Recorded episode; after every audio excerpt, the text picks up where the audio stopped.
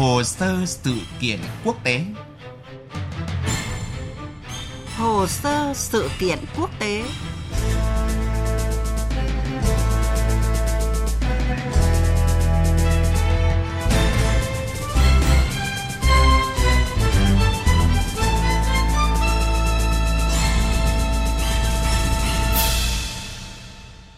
Biên tập viên Thanh Huyền kính chào quý vị và các bạn.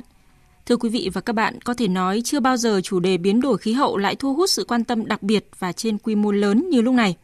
Một báo cáo của Liên Hợp Quốc vừa được đưa ra đã cảnh báo thế giới đang bị rớt lại phía sau trong cuộc chạy đua cứu trái đất thoát khỏi các thảm họa môi trường do nền nhiệt tiếp tục ấm lên.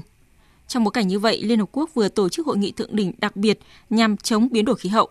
Hội nghị lần này là cuộc họp quan trọng nhất kể từ hội nghị về biến đổi khí hậu được tổ chức tại Paris, Pháp năm hai không một năm nhằm làm hồi sinh những cam kết và biến cam kết thành hành động. Trong chương trình Hồ sơ sự kiện quốc tế hôm nay, chúng ta cùng xem xét thế giới đang tiến triển như thế nào trong cuộc chiến chống biến đổi khí hậu và những tiến bộ này được đo lường ra sao. Trước hết là những thông tin về hội nghị thượng đỉnh của Liên Hợp Quốc.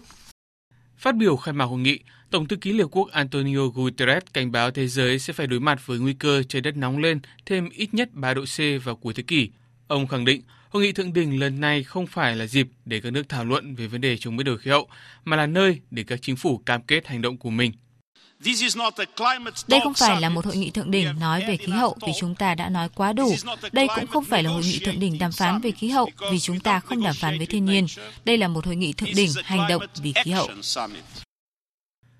Tổng thư ký Liên Hợp Quốc kêu gọi lãnh đạo trên toàn thế giới đưa ra những kế hoạch cụ thể, thực tế để mỗi nước có thể gia tăng nỗ lực, đóng góp của mình nhằm giảm bốn mươi lăm phần trăm lượng khí thải nhà kính trong thập kỷ tới và đạt mục tiêu không còn khí thải nhà kính vào năm hai không năm không. Tại hội nghị, Thủ tướng Đức Angela Merkel thông báo Berlin sẽ tăng gấp đôi ngân sách từ hai lên bốn tỷ euro dành cho một quỹ của Liên Hợp Quốc về hỗ trợ các nước kém phát triển giải quyết những vấn đề liên quan tới biến đổi khí hậu. Trong khi đó, phát biểu tại hội nghị, Tổng thống Phần Lan Sauli Niinisto tuyên bố nước này sẽ phấn đấu trở thành nền kinh tế công nghiệp đầu tiên trên thế giới có mức khí thải carbon âm. Các mục tiêu khí hậu quốc gia của chúng tôi có thể xem là tham vọng nhất thế giới. Chính phủ của chúng tôi cam kết từ nay đến năm hai không ba ba sẽ trở thành nền kinh tế công nghiệp không phát thải khí carbon.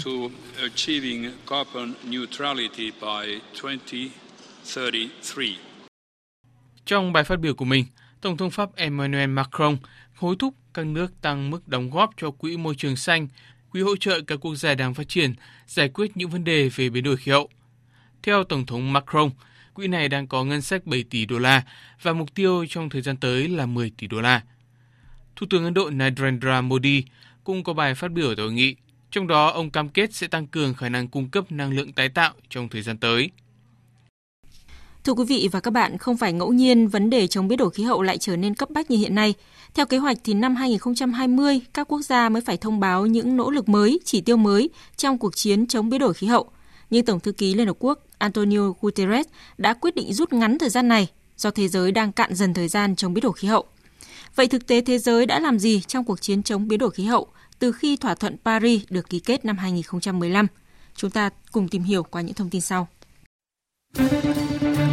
Tại hội nghị, các bên tham gia Công ước Khung của Liên Hợp Quốc về biến đổi khí hậu lần thứ hai mươi mốt, cop hai mươi mốt tại Paris, cách đây gần bốn năm, các quốc gia đã thông qua thỏa thuận chung Paris đặt ra mục tiêu chống biến đổi khí hậu, cụ thể là hạn chế tăng nhiệt độ bề mặt trái đất không quá hai độ C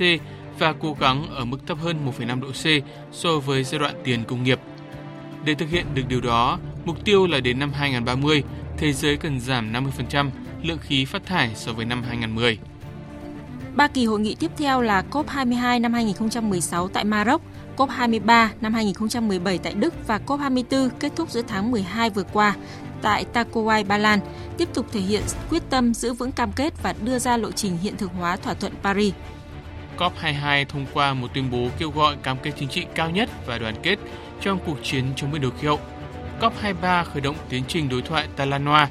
để xem xét các kế hoạch giảm khí thải nhà kính nhằm đạt các mục tiêu tham vọng của thỏa thuận Paris. cop hai mươi ba còn đưa ra một bản dự thảo của bộ quy tắc chi tiết thực thi thỏa thuận này.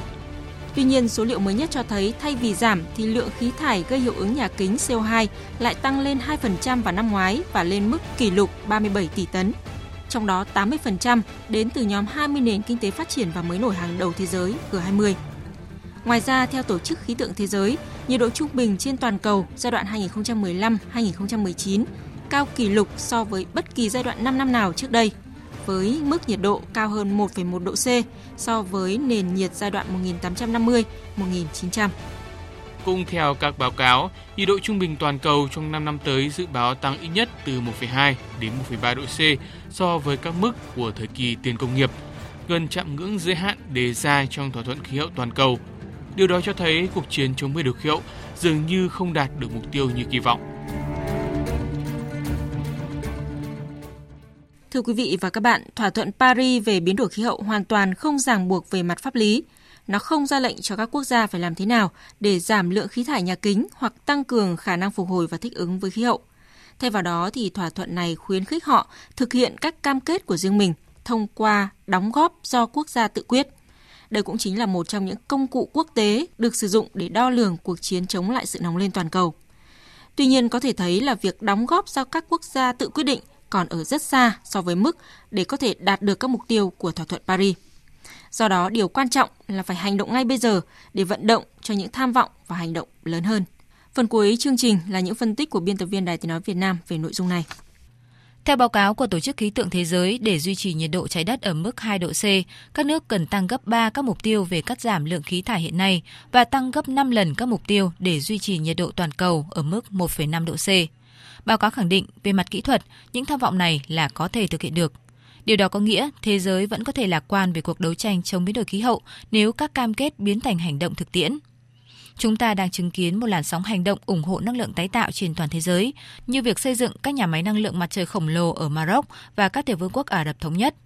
sản xuất một phần lớn năng lượng ở Bồ Đào Nha từ các nguồn năng lượng tái tạo và khả năng nhiều quốc gia cung cấp mạng lưới của họ hoàn toàn bằng năng lượng tái tạo. Đầu tư vào năng lượng tái tạo hiện đang vượt xa các khoản đầu tư vào nhiên liệu hóa thạch, đặc biệt là ở các nước đang phát triển, và nhiều quốc gia và tiểu vùng đã áp dụng thành công việc định giá carbon. Ngoài ra, những điểm sáng khác đã được nhìn thấy tại Hội nghị Hành động chống biến đổi khí hậu của Liên Hợp Quốc vừa diễn ra.